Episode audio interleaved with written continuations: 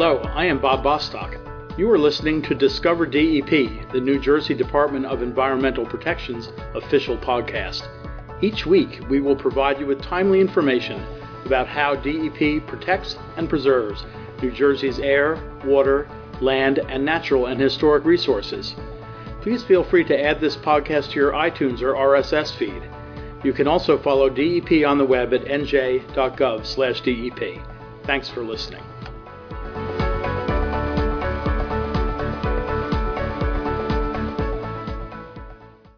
Hi, this is Bob Bostock, and welcome to another edition of Discover DEP. You can download Discover DEP and subscribe to future editions through iTunes and Google Play. September brings about not only the change in the leaves and the beginning of autumn, but it's also the time of year when students across New Jersey go back to school. Education is a very important component of what we do here at DEP, and DEP actively promotes environmental education information and provides resources through programs or through formal and ongoing partnerships. Today we are joined by Tanya Osnowich, Environmental Education Supervisor here at the department, to talk with us about environmental education and the role that DEP plays in schools throughout New Jersey.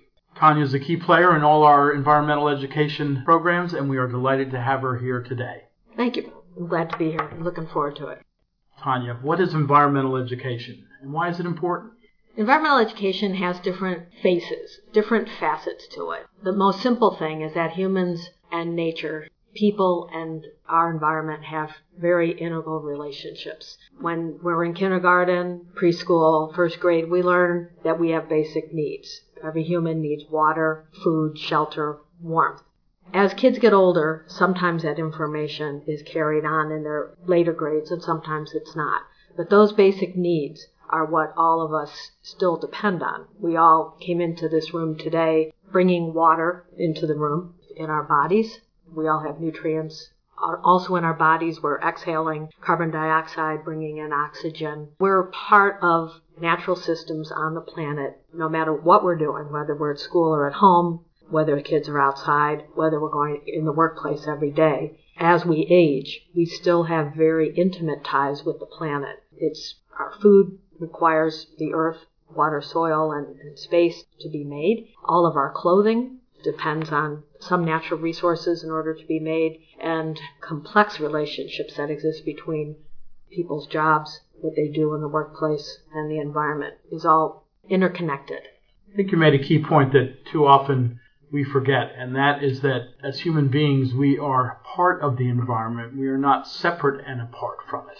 So, Tanya, people think of the DEP mostly as a regulatory agency, and might be surprised to learn that we actually have an educational component that we offer to students and others around the state. Why is it so important for DEP to offer these educational opportunities to students and others? That's a great question. I have worked in our communications office for 28 years, and I'm grateful to say that DEP has supported education and outreach since that time. Besides having environmental education staff in a centralized office, we have education staff in several of our divisions, whether it's forestry and state parks and fish and wildlife, or in air quality and water quality. I think it's important DEP has recognized that education is not only important for preschoolers through grade 12, but also in higher education and for professionals in the workplace and also for family education and for parents, whether you're a landowner or a civic leader. There are many different types of outreach and educational programmings that we offer for all of these audiences. So that kind of gets back to the point you raised earlier that we are all part of the environment. And being able to protect the environment involves every one of us. And that's part of what you do, isn't it? To make people aware of how they can play a role in making sure that our environment is protected. Exactly.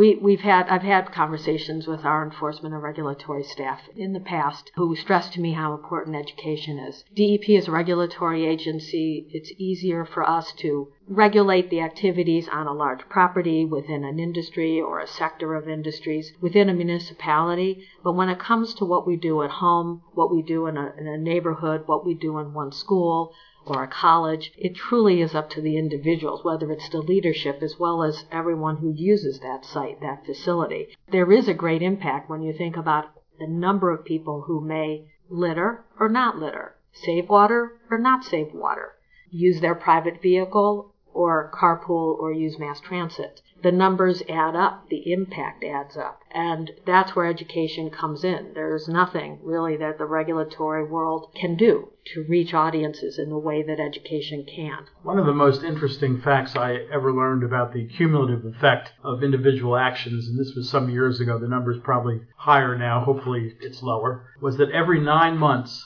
as much oil enters America's coastal waters from non-point source pollution, which means, you know, a little oil that's dripping from your car on the driveway, oil that's maybe on the highway. Every 9 months, as much oil enters our coastal waters from non-point sources as was spilled in the Exxon Valdez accident. So it was kind of shocking to think that until the BP spill in the Gulf of Mexico, the Valdez was the largest environmental disaster in the history of the country, and we essentially had one of those happening every 9 months in our coastal waters just from the cumulative effect of individual action.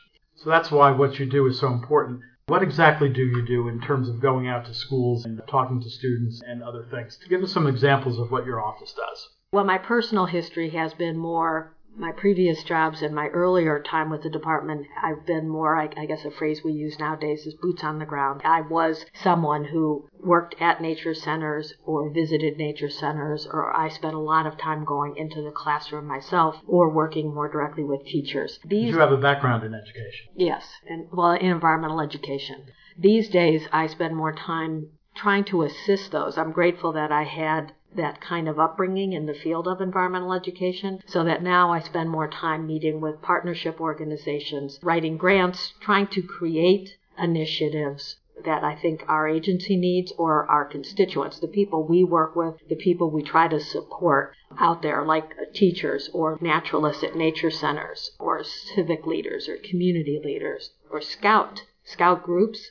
Those are all of our audiences. So what sort of resources do we have for those different groups? What can we offer them? Probably our most popular online resource is called SEEDS, SEEDS. It's been in existence well over a decade now. The acronym SEEDS stands for the State Environmental Education Directory Site. Last year, we had over 425 resources in SEEDS. What are some of those resources? What we have are field trip opportunities. These are facilities administered by DEP, whether it's a state forest, a state park, a nature center, a historic site, or fish and wildlife properties like Pequest Trout Hatchery and Natural Resource Center or Sedge Island. All of these provide students of all ages, because we're talking preschool through senior citizens, opportunities to experience the environment and environmental education. One of the most vital things we have to offer is the experience of being in nature, learning about nature, that hands-on opportunity that we try to have available to every citizen. So people can go out to these facilities, their teachers can bring them or their scout leaders or others, and kind of see what the effect is of not only good environmental stewardship, but also poor environmental stewardship. Exactly.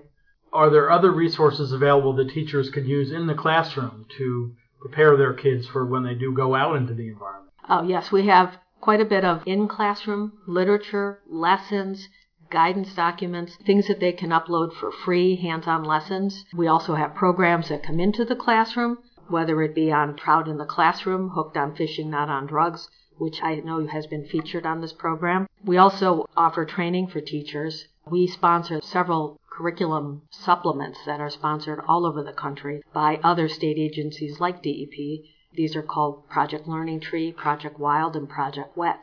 Project Wet stands for Water Education for Teachers. DEP has sponsored these curriculum supplements since the 1980s, and they have been field tested and revised by teachers and professional natural resource staff throughout the country for several editions. So these curriculum supplements bring environmental education into the classroom, and we try to empower the teachers to feel comfortable and confident doing it. It's what we call place-based education. Learning about the environment not only can mean having that school take a field trip to a local nature center or an open space area, but it also means having them feel comfortable going out on school property, bringing the outdoors inside. Or something that's becoming more popular these days is what we call green practices.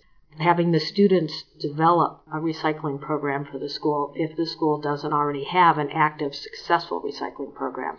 So, Tanya, you've been doing this for 20 years or more. What is your impression on the level of student interest today versus when you first started in this field? Is it increasing, decreasing, about the same? I've seen great heightened increase at all levels, from student awareness and knowledge from preschool up through when they graduate from high school. I also see greater increase of environmental content, what I would call environmental science or environmental studies. It has stronger prominence in the sciences and what's being taught today in New Jersey, as well as in social studies and even in health.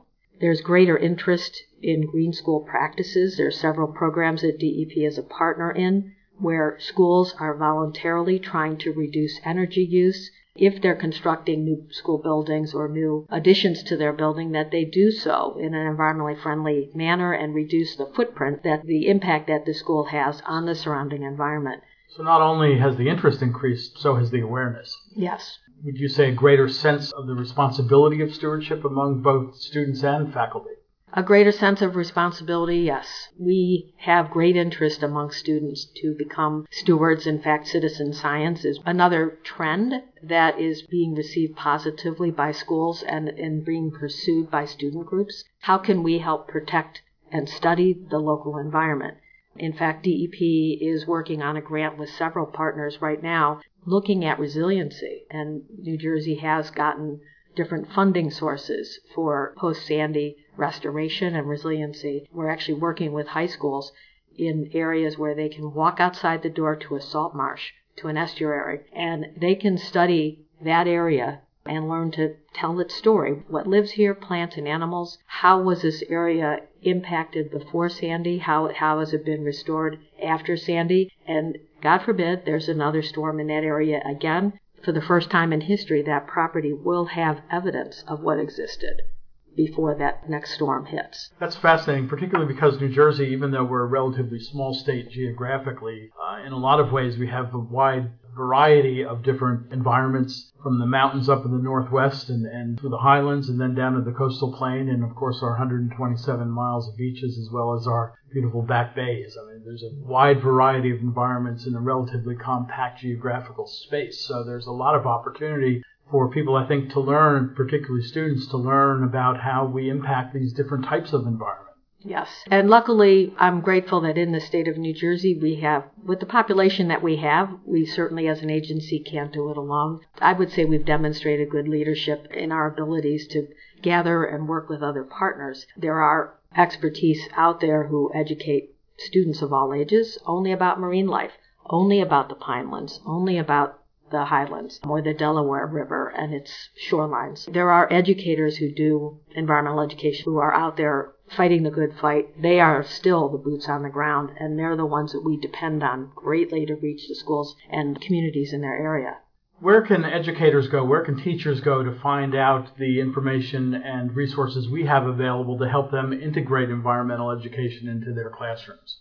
One place to start is going to the homepage for SEEDS, the State Environmental Education Directory site. If you're able to Google the State Department of Environmental Protection and find our own homepage, if you go to the left side of our homepage, there are several buttons. There is a button for education. That's probably the easiest way to get to it. When you get to SEEDS, there's also a link there for Environmental Education News, which is a twice-a-month listserv for environmental education announcements that DEP distributes. And there's a library so you could see what the current contents are of environmental news. And then there's also a link for signing up. There's also, you could go through the contents of SEEDS. The web address for SEEDS is www.nj.gov/DEP/SEEDS. Well, that website is right up on the description of this podcast, so people can get to it through that.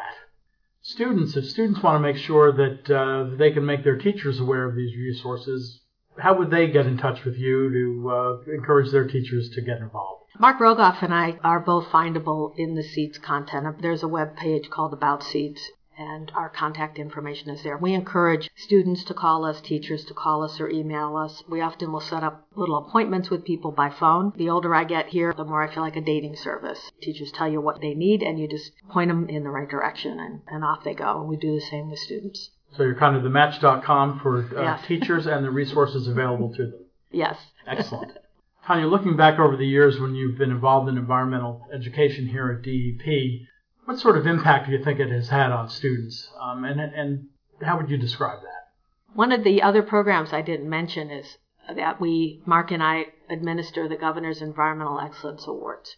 And we have two categories for environmental education. There's teacher or adult-led programs and student-led programs. Those two categories are very popular. And we have several other categories for these awards, and I'm always happy to see that many schools and colleges apply for them, and there is often student involvement in many of the applications. Those numbers have grown over the years, and these are excellent initiatives, and sometimes it makes it very difficult to decide who truly the winner is when they really are all doing wonderful work. DEP has also been a partner with the State Department of Education to support the U.S. Green Ribbon Schools program, and that's been in New Jersey now for several years, and we have dozens of schools that have received national recognition for being a Green Ribbon school. It's very prestigious to receive that award. I went to Washington this summer to watch our New Jersey schools receive it along with one college, and when I witnessed that, it brings me to tears because I think this is where we need to be. And how do we make these examples shine? Because this is where so many other schools also desire to be. So the fact that these awards are so competitive really is a good way to measure how effective the education has been, because you've got more and more students, more and more schools competing for these awards with really a lot of really great projects. Yes, the depth and breadth of what they do today is far different than the things I might have done in school when I was in 4th or 5th grade. So Tanya, thanks so much for being with us today, taking time out of what I know is a very busy schedule to share with our listeners the excellent work in environmental education that you and your colleagues do here at DEP. There's no doubt that individual action by students has, in terms of our ability to protect and preserve our environment here, not only for us today, but for the future generation. I think the old saying is, a teacher affects not just the student, but also the future, and certainly that's what's going on here at DEP with the work that you and your colleagues do. So thanks so much for being with us. Thank you, Bob, and thanks for featuring environmental education.